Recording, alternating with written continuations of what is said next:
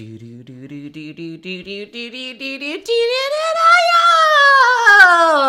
Welcome back, my dear listeners, to T Girl E Girls, the only podcast, video podcast, where you can listen to us talk about internet trends, watch us play silly little games, mm-hmm.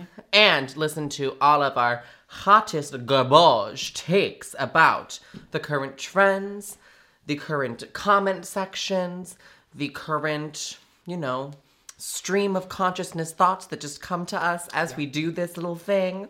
My name is Betti. I am an actress, a drag performer, and a woman of the transgender experience. Oh my goodness. And today I'm Barney.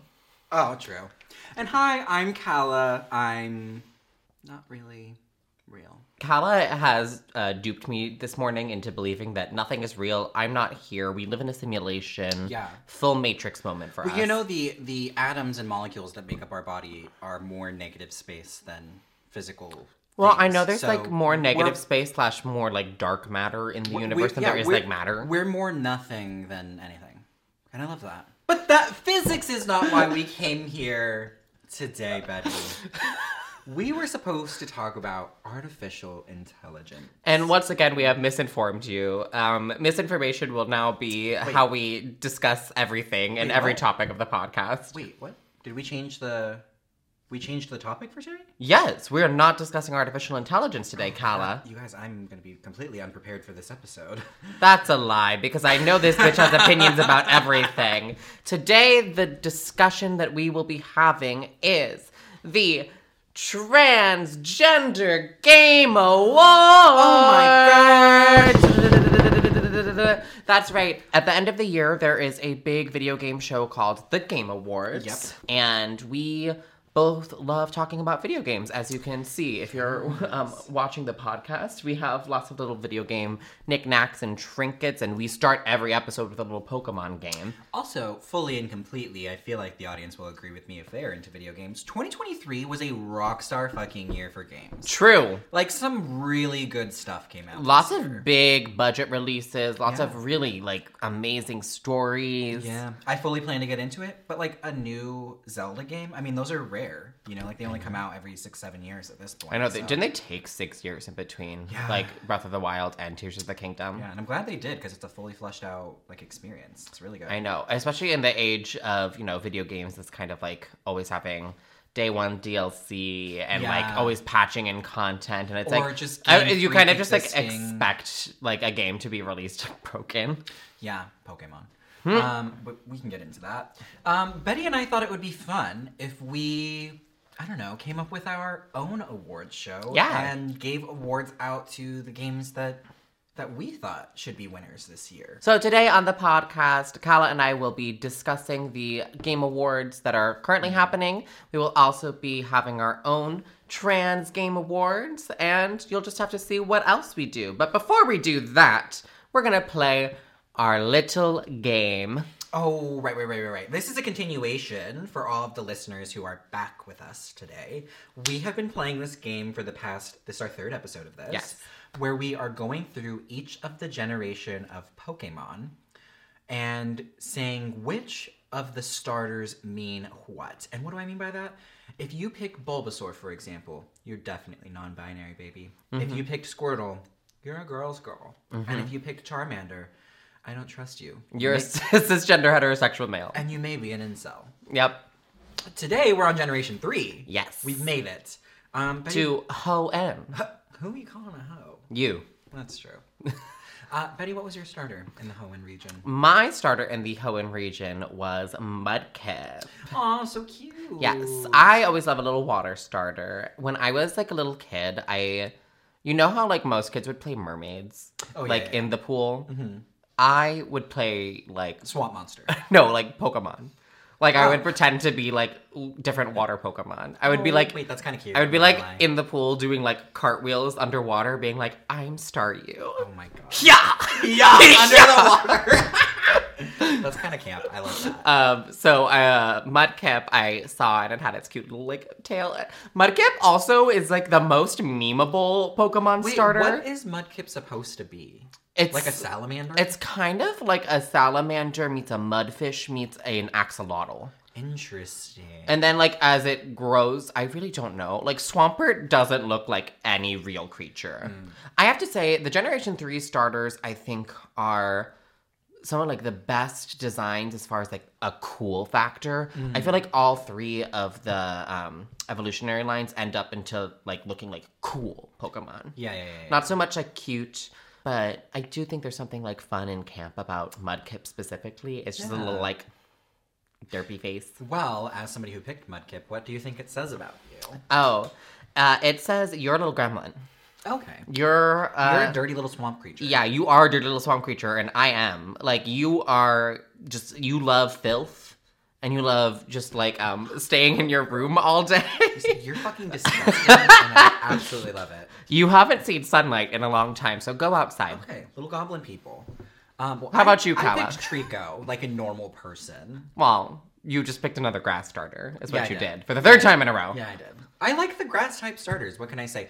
Also, maybe I'm just a little bit of a masochist because in most of the games, picking the grass starter is like the worst thing you could possibly do because typically Not in the like, first one. Bulbasaur is super strong in Gen bug 1. game, but usually there's like a bug type trainer or gym or flying type trainer or gym really early in the game, so you kind of set yourself up for a challenge, which I like.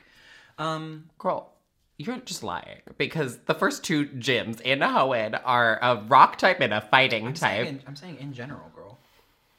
Why are we arguing over which Pokemon I liked and which one I preferred? I didn't interrupt you while you were giving your little mud. No, you're saying you're talk. saying that picking Treecko creates a challenge and it As far as doesn't. Picking the grass harp type starter, I think presents. A Okay, well, what does it say about you? What does it say about you that you picked Treecko? I like to be different. Yeah, you do. I like to be different, and I like a challenge, and I'm sticking by that. I also think you might have been a little bit of an emo kid, is my guess. Yeah, I do have a lot of trauma. We could get into that. You know, let's make this a therapy session.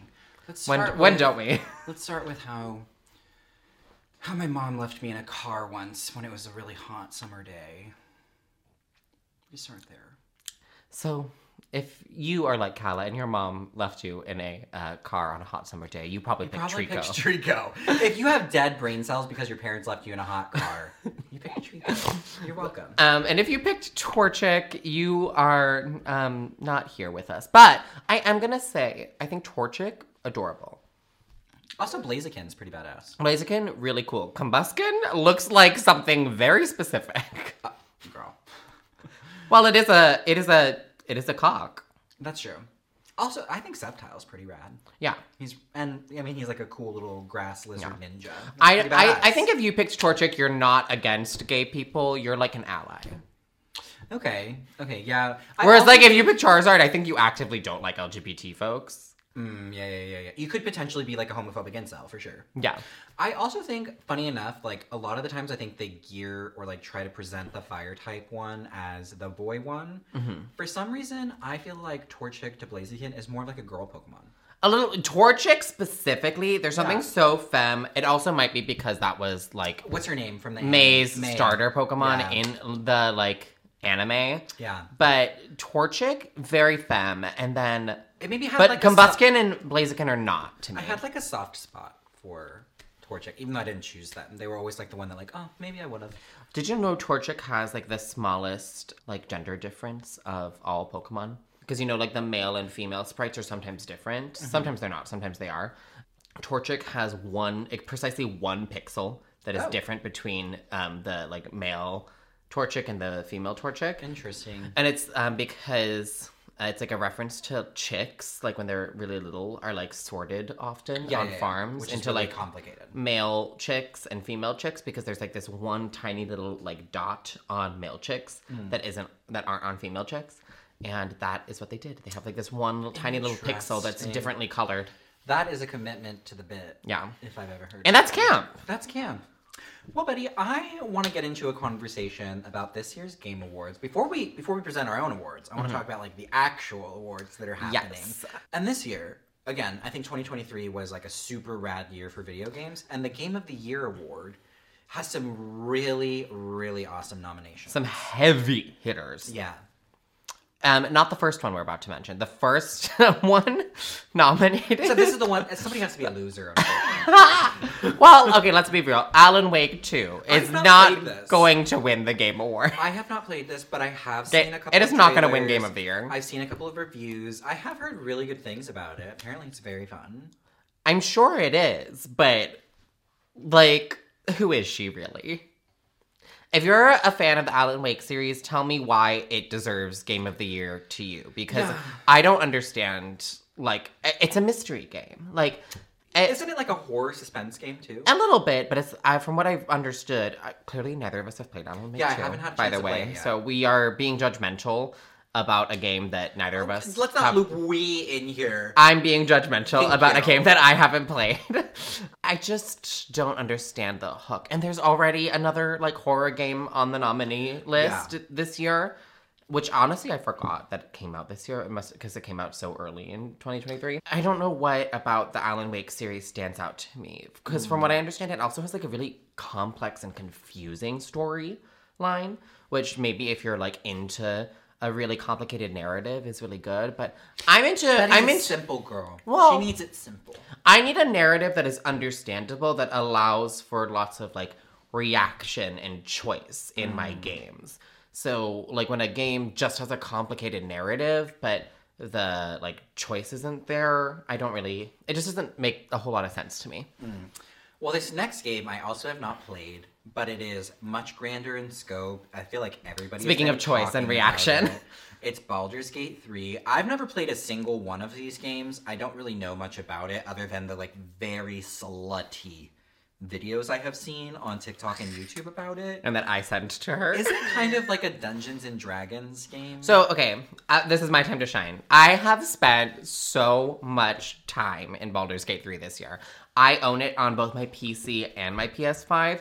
I end up playing more on my PS5 because I can get a more stable frame rate on it because my uh, graphics card on my PC is garbage. But the PC version is kind of better because you can mod it and it is like ah. the Larian Studios, the game studio behind this, 100% supports the community doing whatever they want, making whatever mods they want for the game, and like allow just like a native kind of like um, it's called Nexus mods I to like it run when- it. It's so good. I love it when and studios are down for the modding community. and this is the be- the thing about Baldur's Gate 3 that I find really special and like if I was on like Hello dear listeners, editing Betti here. Unfortunately, in this exact moment in time, my microphone cut out. So for the remainder of today's episode, you will be hearing me getting picked up by Calla's microphone.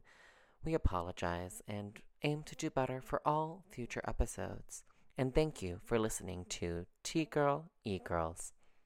Uh, if I was like a panelist for the Game Awards and I was championing this game, I would say like it creates so much choice. Larian Studios really thought about like the way in which players could interact with their world on like a scale that I've never seen a studio That's do what I keep hearing, yeah. And there's like a reaction for everything. Like That's so cool. That sounds like a very like deep RPG, it is, which it is. I have really been craving. It enough. and as you were saying earlier, it is directly adapted from the fifth edition of Dungeons and Dragons. That's what I thought. That's what I've been Like- hearing. like officially. That's what I've been hearing. It's not just like, oh, we're like using that as like kind of the base for what we're doing. It's like no, like officially they partnered with Wizards of the Coast, Mm.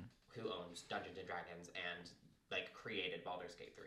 Gameplay wise varies differently from the previous Baldur's game ga- game excuse me. Baldur's Gate Are you smelling toast, girl? I love it because I love turn-based tactical combat, which Mm. is what Baldur's Gate 3 does. And That's my favorite kind of RPG. hot vampire elves, bitch. Now hold on with that. I have actually been really craving a good RPG. I just picked up Super Mario RPG for the Nintendo Switch, which I really want to play that. it's really fun. I really love it. Um, but it isn't quite like the. I like an RPG that's like low key kind of confusing. You know, like the magic system is so specific to just that game. The Mhm. characters are so specific to just that game. I think the last time I played an RPG where I was really like, wow, this is so amazing was Xenoblade Chronicles, if you've ever played yes. that.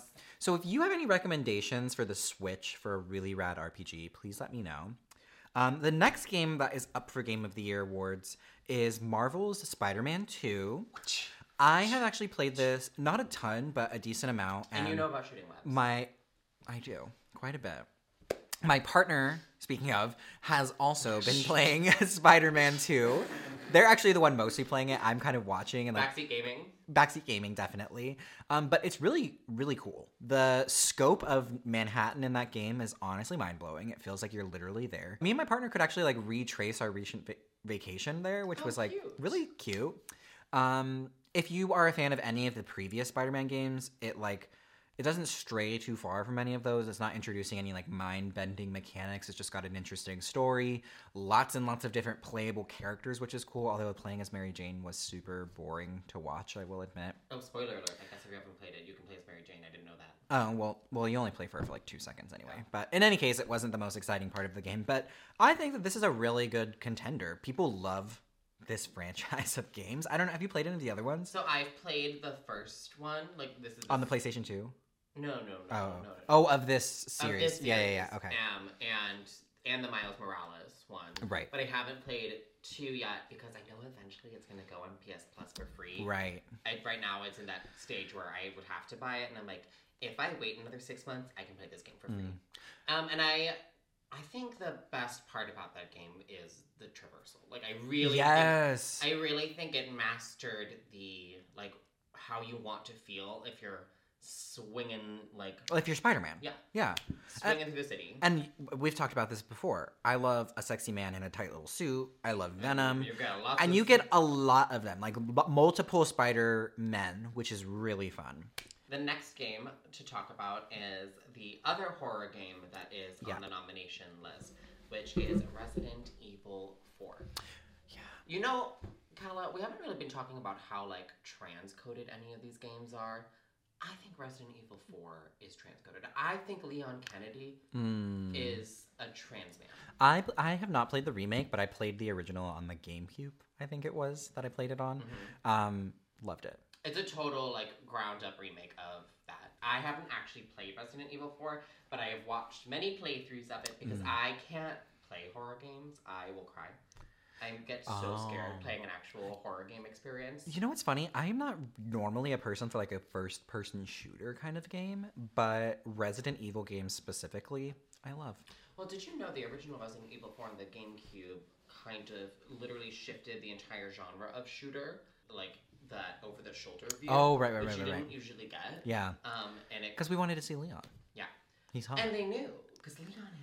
Good looking, yeah. Well, th- that's because the developers wanted to look at him. They were like, I don't like that you can't see And in him. Resident Evil 4, they give him this cute little harness, too. And I'm like, That's a gay man at a leather daddy club. Leon, you can slide into the DMs. Um, up next is one that I think a lot of people are probably playing right now because it just came out and it's Super Mario Wonder.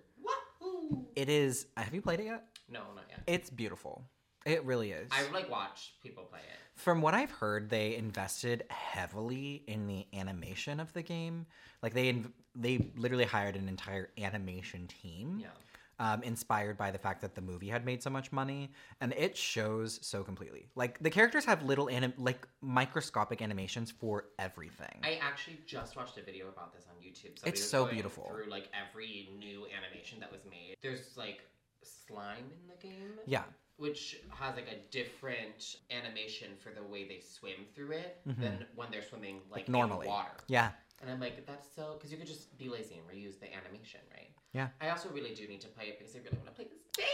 It's beautiful. There's so many fun playable characters. There's lots of ways to adapt it so that you can play with like young kids if you have kids at home or so young siblings. to be on? It is so deserving. The only thing is if you are a long time Mario fan, Mm-hmm. do not go into this expecting like to be mind blown. This is not a 3D Mario game. You know, you're not going from like Sunshine to Galaxy, where like Galaxy is probably one of the best 3D Galaxy- Mario games Galaxy ever. Is the best 3D Mario game, in my opinion. It, don't expect that. Like it's a 2D Mario game. You're traversing from one end to the flagpole, playing against obstacles, and some of the levels are incredibly hard, which is fun. I also feel like they made this game when they were on a bunch of drugs.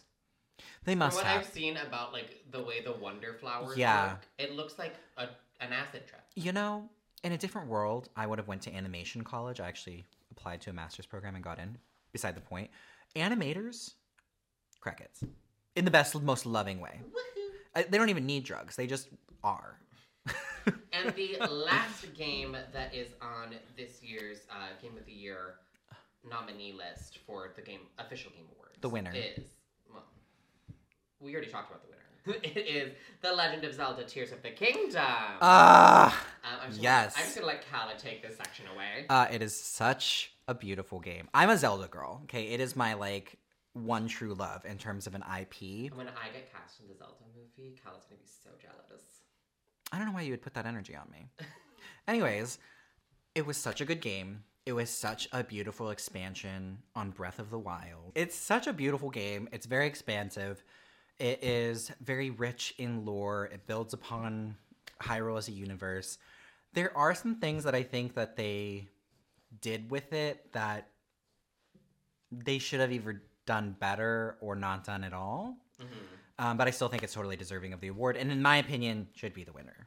Yes, from this list, if I was picking a winner, I would pick Baldur's Gate 3. And you'd be incorrect, but Well, we will see what happens We'll see. the actual game awards, huh? yeah, I mean, Zelda winning Game of the Year again, not too shocking. But did it do enough? Did it innovate enough? That is actually a really solid question, and I'm curious what Zelda fans have to say.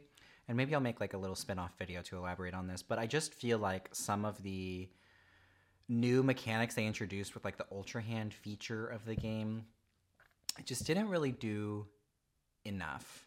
And I think that there should have been some more elaborate quality of life things. Mm. Um, but overall, the game is very fun Okay. and very exciting. So now that we've given like our general thoughts and opinions about these games and we've picked our winners, which one um do you think is giving the most LGBTQ energy? Which one is for the dolls? Like which of these games are for the dolls? It's hard to say. Number one, because I think trans people just really like video games. So True. all of them. Um, but honestly, probably the two that we picked as the winners, Baldur's Gate or Zelda. Zelda has like straight up queer characters, and in my opinion, Really? yeah. I didn't know that. And in my opinion, Who's queer in Zelda? well, technically nobody has a sexuality, but they queer code quite a few people. There Well, are the Great Fairies are all just like dolls and drag queens. yes, they're 100% they are drag queens and they have been since the 64. Which, by the way, casting for the Legend of Zelda live action movie, I'm available. As am I to play Tingle specifically. I want to play any of the Great Fairies. But I also fully believe that Link is just a non-binary, literally agendered little thing. Link has had top surgery for sure. Yeah, Link is just a, a little dude. Yeah. You know, very trans. Baldur's Gate, though, you can, I'm sure, have Bal- boobs Baldur- and a dick. Baldur's Gate 3, you can. exactly. And I, I've made So- many characters with titties and dicks. it's a pre, that's a pre-op trans woman. I'm sorry. No, no um, on Baldur's Gate 3 in the character creator, you can uh, mix and match whatever like um, gender pronouns and genitals you want. Hello. It's you know really what? I, amazing. You know what I want them to release on in terms of statistics. Go ahead and take a look at all the addresses of conservative voters who are playing that game. How many of them made a trans character? I bet you most of them. Well, you, I'm pretty sure like transgender porn is most looked up. It's most con- yeah, it's most consumed in conservative states. Yeah. That's why I want to know. Like, some conservative asshole right now is online saying we don't deserve to use the bathroom, Don't, by the way, don't and then quote me on that because I actually don't know anything about statistics. But she's actually illiterate as well. I- This is been, this podcast is a cry for help. I am Lea Michele.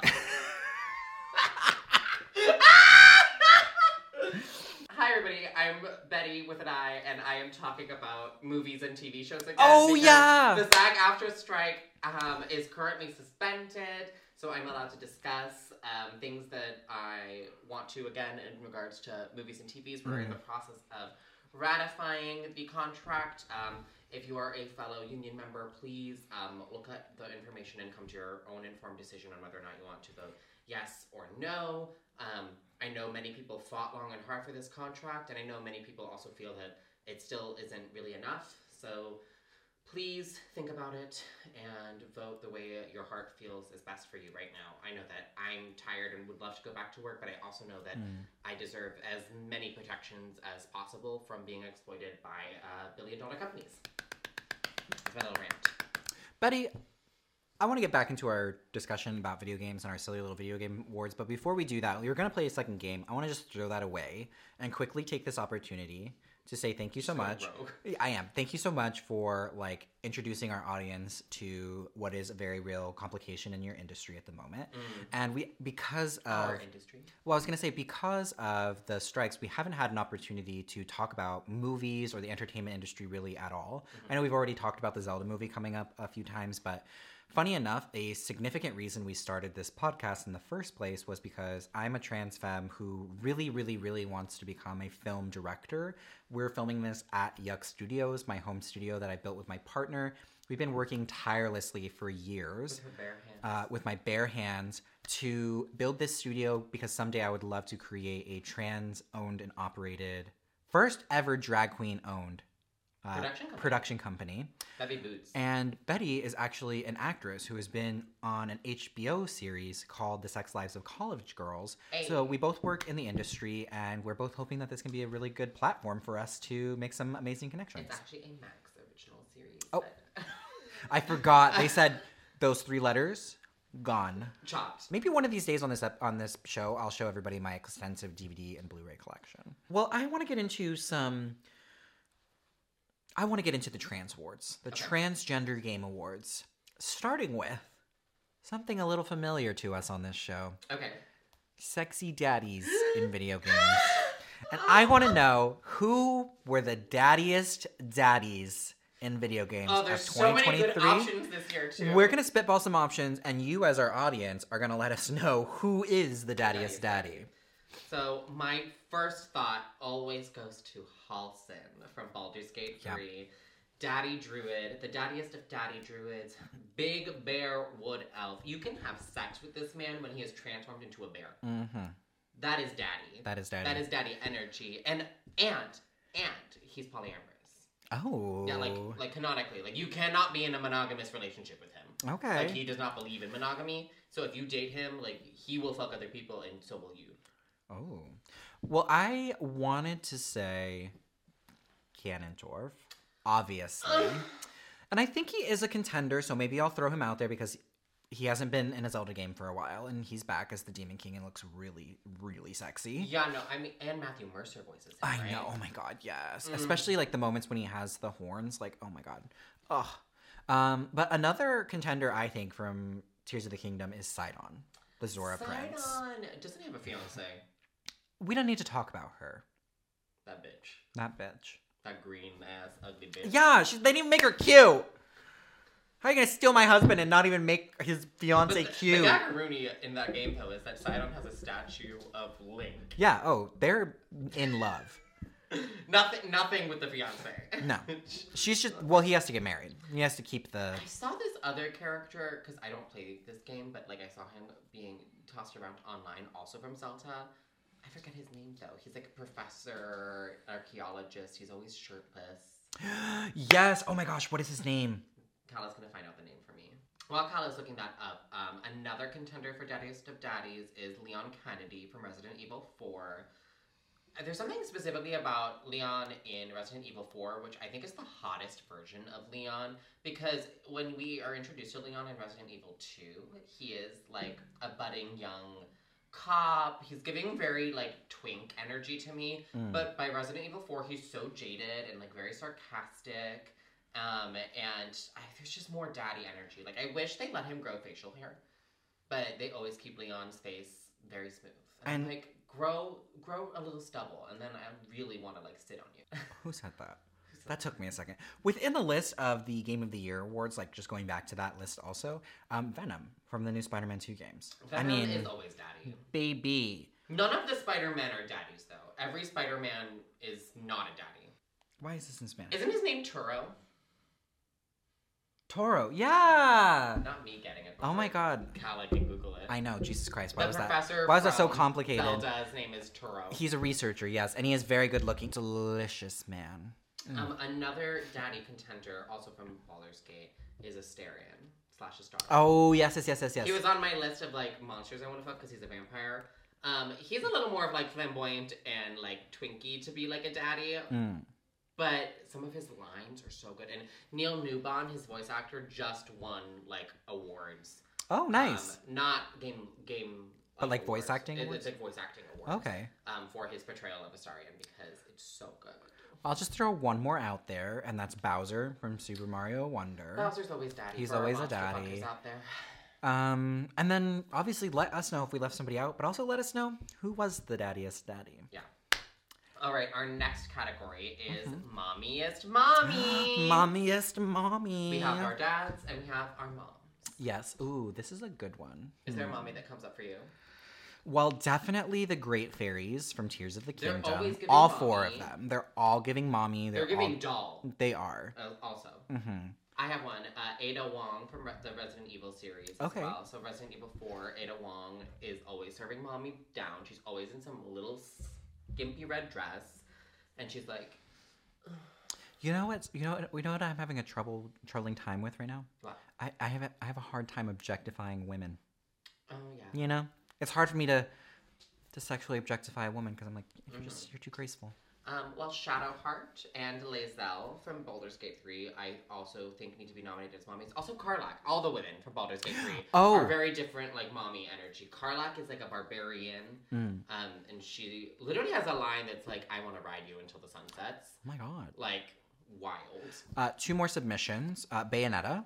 Oh, Bayonetta, but she still wasn't on a game in a new game. Yeah, she was. I'm forgetting the name of it, but it was that like background story one that she had. It's a spin-off oh, game. Oh, it was like her little baby game. Yeah. Okay, Um, fine, we'll count. and then also Samus Aran because she had a remake of Metroid Prime 4 this year. And didn't Dread come out earlier this year as well? Or was that late last year? I think year? Metroid Dread came out late last year. Okay, Somebody so. fact checked us. But. Prime 4, I'm certain w- the remake came out this year. And although you don't see her in her Zero suit, I don't care. Even Robo Samus is sexy. Yeah, that's true. Isn't there like a big elf lady in the Zelda series? Am I crazy? No. There's Cece, but I think she's kind of Uggo. Not uggo. She's just like she's like an auntie. She's not know? giving mommy energy. She- no, she's giving auntie energy. Yeah. All right. Well, those are our nominees for mommiest mommies. And if you have one that we missed, let us know, or let us know of our list which one mm-hmm. you think is the mm-hmm. mommiest mommy. And our next category is jolliest doll. Ooh, give us the walls. Okay, I already have. Oh wait, this is jolliest doll game. Oh, Not right, like right, not who we think is like the jolliest doll. Not characters. Which, which game or games are like the tr- most trans games of the year? Yeah. Okay. Oh, you kind of already asked that at the beginning, didn't you? Yeah. But now we're gonna answer it. Okay. Let's see. Well, I got to throw back out Tears of the Kingdom then. Uh-huh. Although one of the most trans things of Breath of the Wild that they actually took away from this game was in Breath of the Wild, there's a whole gameplay sequence where you have to get a women's costume for Link to sneak into an all yeah, women's to- town, the to Gerudo yeah, Town. the Gerudo Town. And that's not a part of the storyline in this one. So it's a little less trans. But but also didn't he grow out his hair and he's giving like more femboy twink energy? Oh, absolutely. And they cut off his arm. Yeah. And is that trans? Well, you did transition. Trauma. Trauma is trauma. And he had a body part on him change. And he removed it. Yeah. Gone. Gone. Um, That's trans. I would also say, I know it's just DLC, but probably Mario Kart Mhm. this year because they released a bunch more of the girly pop Including characters. Birdo! including Birdo. Who is a trans icon and legend. And um Peachette. And Peachette. Pauline. Pauline, who I was most excited for. That's me. She is I kind of you. her. Pauline is kind of the Anne Jump Hathaway of the Mario. Jump up, don't be scared. You know, she tries to convince me all the time that she doesn't like singing and then can't help herself. So, um, what other Let's Dolly do Doll pop games were there this year?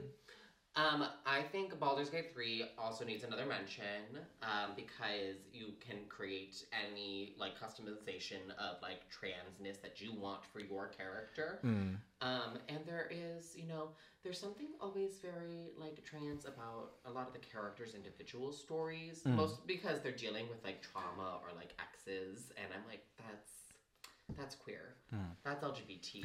I think an, another one is Fae Farm.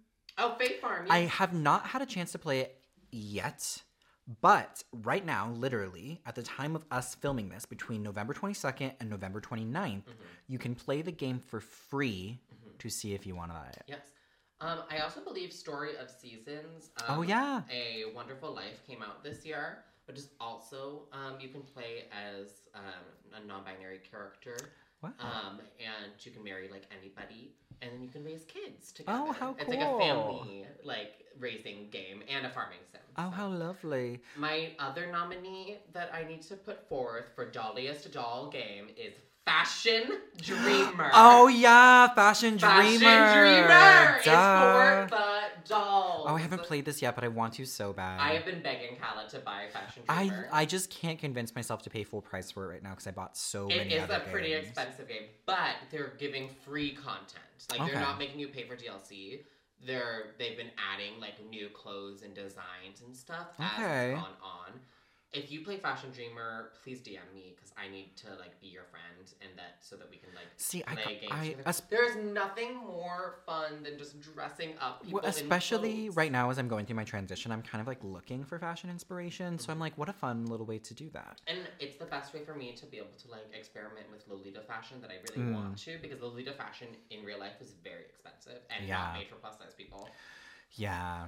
Um, I think one more game that I'd like to throw out there. It's not necessarily the most trans game in the sense that none of the characters are trans, but none of the characters really have genders either. It's just like a cute game, and that's Pikmin. There was the new game Pikmin 4 came out this year. I And only the only people that I know that like Pikmin are trans yeah, same. It's all a bunch of trans people and that like autistic. We don't need to go there. but Pikmin 4 came out this year, and remakes of Pikmin 1 and 2 were released on this. Well, they're not remakes, they're ports. Um, Remasters. they're not even remasters, they're literally just ports. They look the same. lazy. Yeah, they look the same as when they were ported to the Wii, um, but they're still very fun. Yeah. They improved a few little quality of life things. And if you've never played Pikmin, start with Pikmin 1 and 2 because both of them can be beaten in like 10 to 20 hours. So literally one weekend you'll finish the whole game. Why why do trans people love Pikmin?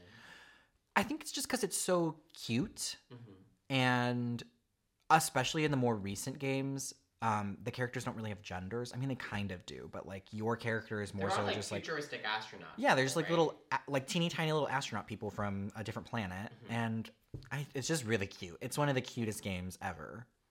Wow, we had a lot of nominees for Dolliest Doll we Game. did.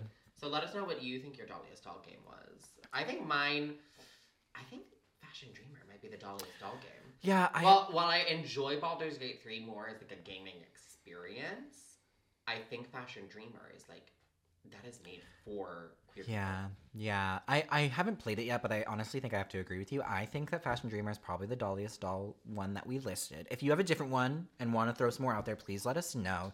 If not that, honestly, probably Pikmin. I know none, again, none of the characters are trans. It's just such an innocent, little, beautiful experience. I think it attracts a lot of trans people. There is something about like cozy games and like comforting games. Yeah, that's my that favorite I think genre. more like um, femme presenting people and queer people are drawn to. Although I also know lots of queer people that love um, like Dead by Daylight. Yeah, I know uh, so many T girls obsessed with fighting games and are so good at them. Yeah. So good at them. But I will say, like, the cozy game genre, I think lets us kind of experience that you were saying innocence Yeah. in a way that we don't really get to experience in real life. And I think that's why I've always been drawn to, like, farm sim games and cozy life sim Especially if you get to customize your character and like be Yeah. the gender and presentation you want to be. Yeah. It's very cozy. Or at It's least if nice. it's, like, ambiguous enough that you can, like, like headcanon Yeah. whatever you want. Yeah. Like even back in the day in older Harvest Moon titles, like you couldn't you could only play as like a boy or a girl.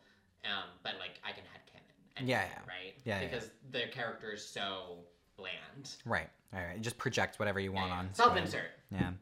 Well, on the opposite end of this award, We what were the brickiest brick? video games of the year. And by that, we just mean like what were games maybe that were kind of hyped up and ended up being crap, or even just games that were published that were literally crap. Starfield.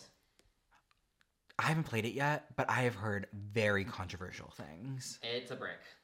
Baby. It's That's a so brick. upsetting. It's just a bunch of nothing. Why is that? They Like- made a game that is just a bunch of like not much going on, and it came out within like the same week as Baldur's Gate three, and so using that as a comparison because one's like a space um, sci-fi RPG and one's like Mm. a fantasy RPG, but like even if they were both fantasy RPGs.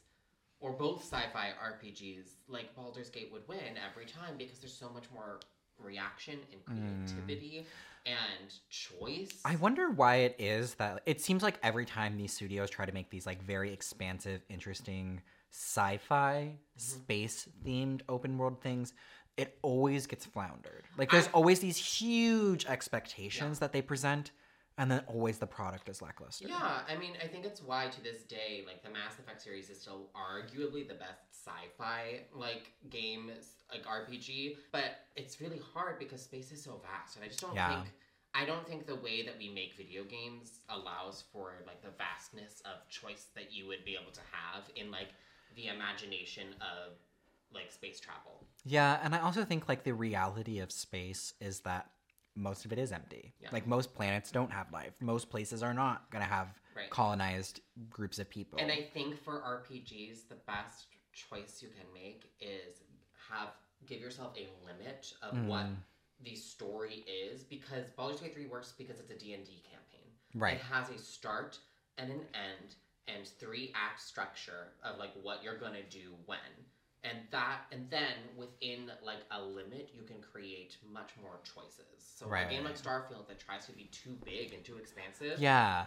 all the choices end up meaning nothing. Yeah, yeah, yeah. I mean, honestly, I think kind of the same thing with Tears of the Kingdom. I think that that version of Hyrule, that sandbox of Hyrule between Breath of the Wild and that game, is one of the most interesting open map worlds that I've ever personally played in for that exact reason. Like, everything seems so thoughtful. Like, everything is there for you to experience in a specific way. And yeah, there's a lot of choice for how you can do that, but it's not an overwhelming amount of choice.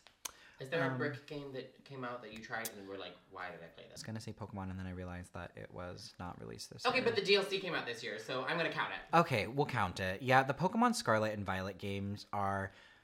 Listen, I bought them when they came out in the middle of 2022. I did not play them until fall of this year, specifically because it was it, it's so ugly. I also think it's so negligent of Game Freak and the Pokemon Company to release two packs of paid DLC and none of them include patches to make the game look or function better. Yeah, not at all. And I like I am Like, excited. sh- that's insane to me. They have a new wave of DLC coming out in December. So if you're listening to this at the time of launch, it hasn't come out yet. Maybe if you're listening to it in the future, let me know if it was good.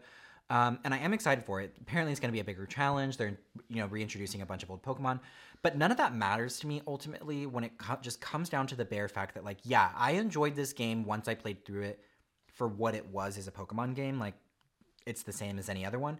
It's just so disappointing to know that that is the biggest media franchise on earth Highest it has it makes an insane amount of money and it has such a loyal fan base. Like jesus christ we talk about pokemon in every single episode.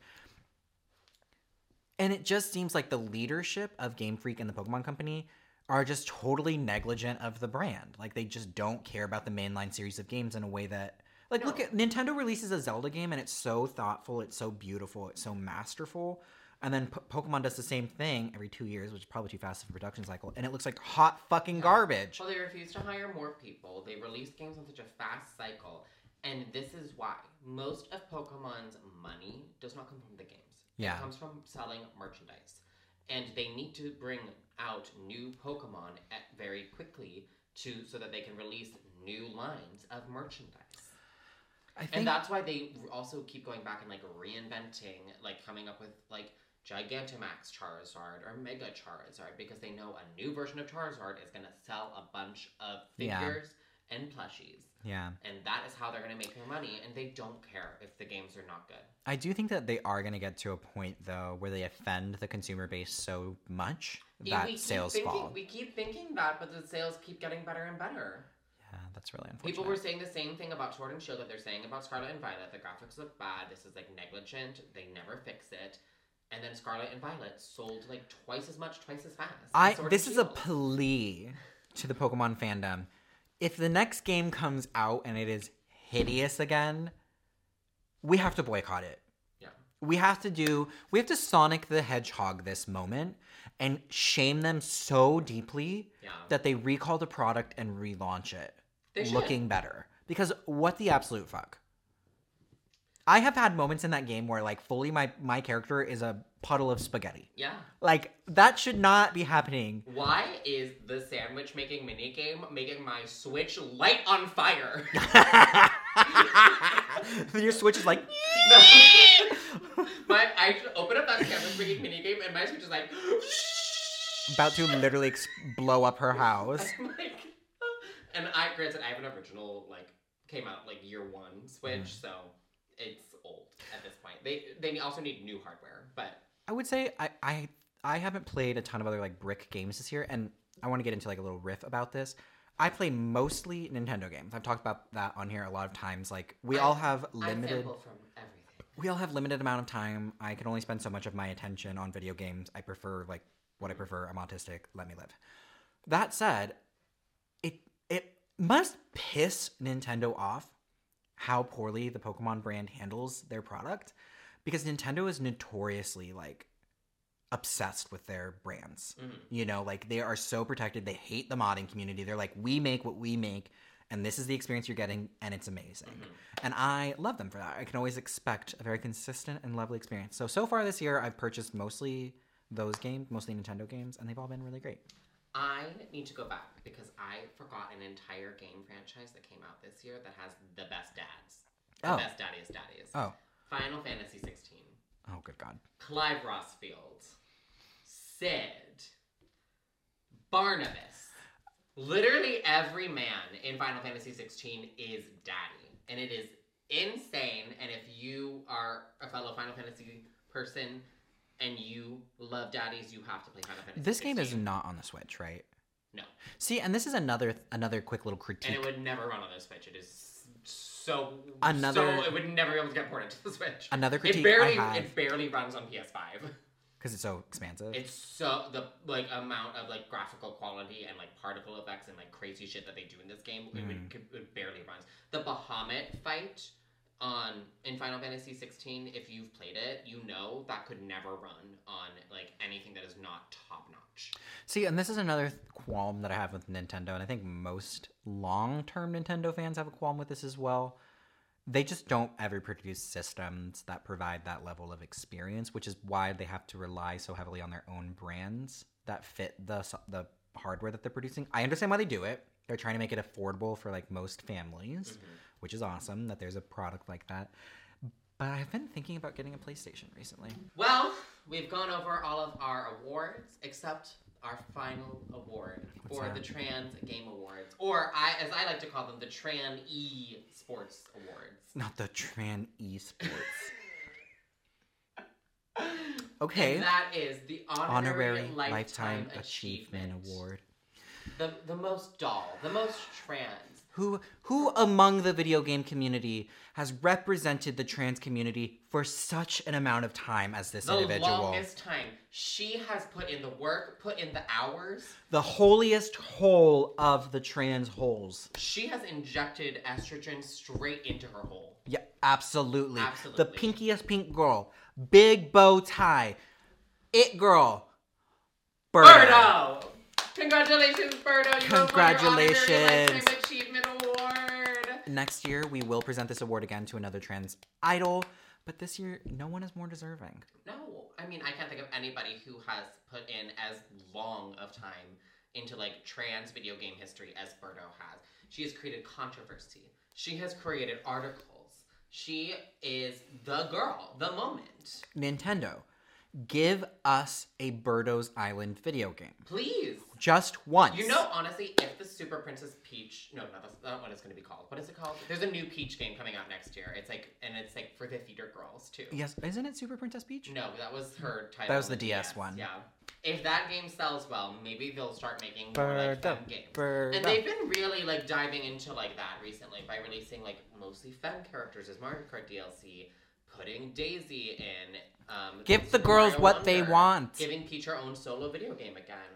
Yeah. So I I'm smelling Birdo's Island. Also, a very friendly shout out to Yoshi for being just a lovely, lovely creature who loves their partner. Yeah, that is an agender thing.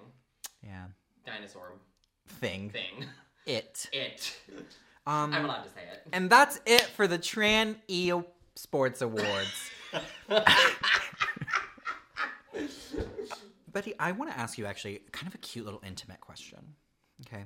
So we've already let the audience know that we like came together to make this podcast because we're both in the film industry and we wanted to platform ourselves and like trans people deserve to make films. Anyways, And video games. the other thing that brings us together is just our mutual love of video games and sort of nerdy things. And I'm curious, like, what video game made you love video games? Like, what got you into it? Um, old rusty, crusty, Rusty and Crusty. old rusty and crusty, Game Freak's own child, oh. Pokemon. Oh, okay. Pokemon is the first video game series that, or video game period that I ever remember playing. A, hmm. and then B that like I had to have. I was hmm. like, I need the new ones every time they come out.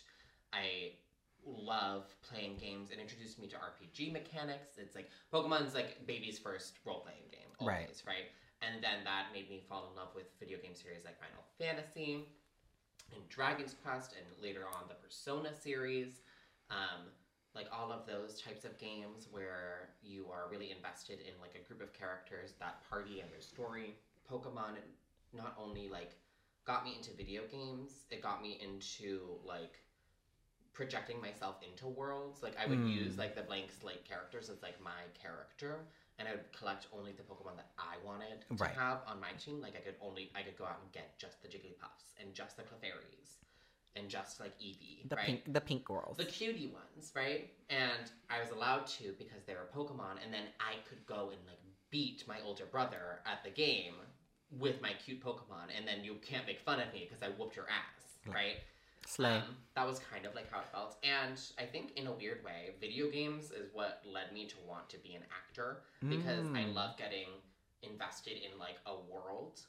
And every time you act in something, you're creating like a new world. yeah. And that's how I also approach like my drag artistry. Every time I create a number, I'm creating a new world, and it's like every like mix that I make in drag is like a mini one act play. Mhm. Like that she goes on a journey from point A to point B to point C, right? Yeah. So that's kind of I think video games really taught me that. How beautiful.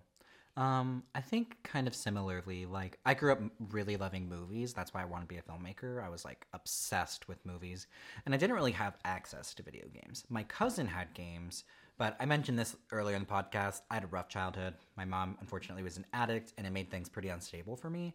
But I would visit cousins, I would visit friends, and they had video games. So I played games sometimes as a kid and I knew which ones were like interesting to me, but I didn't have like a grasp or a wealth of knowledge about video games. Also, this was pre-internet, and I didn't go to school very much as a kid because of my rough childhood. I literally missed like grades worth of education. Um, so I didn't have like a repository or a way to go be like, I like Pokemon, and here's why, you know, like that sort of thing. But I do remember when I was 11 years old for Christmas, my mom bought me a Nintendo GameCube. And it was like the first time I'd ever been given a video game of my own. And it was the black one that came with this promotional Zelda game disc that had four games on it. It had the first two Zelda games, Zelda and Zelda 2. And it had Ocarina of Time and Majora's Mask from the N64. It also had a demo of Wind Waker. Anyways, I was completely unfamiliar. I'd never even heard of Zelda. And I popped it in. I started Ocarina of Time, played through the first sequence sequence in the Kokiri Forest, and was literally like mesmerized, mm-hmm. completely and absolutely hooked. And when I say hooked, like I was 11, internet started becoming like more accessible.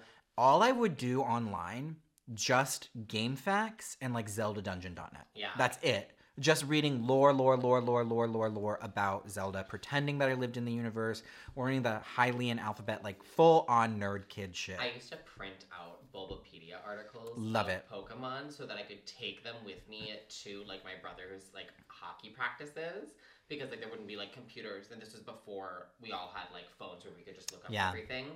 I would like print them out so that like I knew like the move list of the Pokemon that I was like, I was, like, playing Pokemon Emerald and just like my god. I actually one, reading the Bulbapedia articles. one time I got in trouble in computer class in like the eighth grade for printing out game, a GameFAQs page. because it was like 80 because pages it was like long. 80 pages long uh, about how to like beat a Zelda dungeon. Um, so yeah, I would say that Ocarina of Time was my first like entrance into games, made me totally obsessed with that. Also made me obsessed with the Zelda universe, and I've been obsessed ever since. So like 20 years as a fan. Yeah. And I love games because not only can they like transport you to new worlds and like introduce you to new ideas.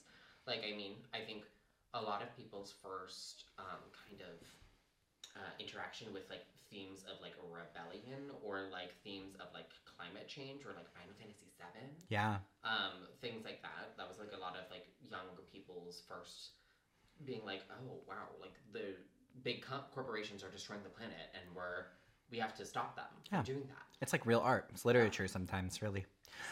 Um, well, Betti, thank you so much for sharing uh, so much with me and shitting on the Game Awards with me. I think it was really fun. The Tree and E Sports Awards. Please let us know who you think the winner should be for our categories. And join us again next week where we are going to talk about Something. something. Bye. Bye.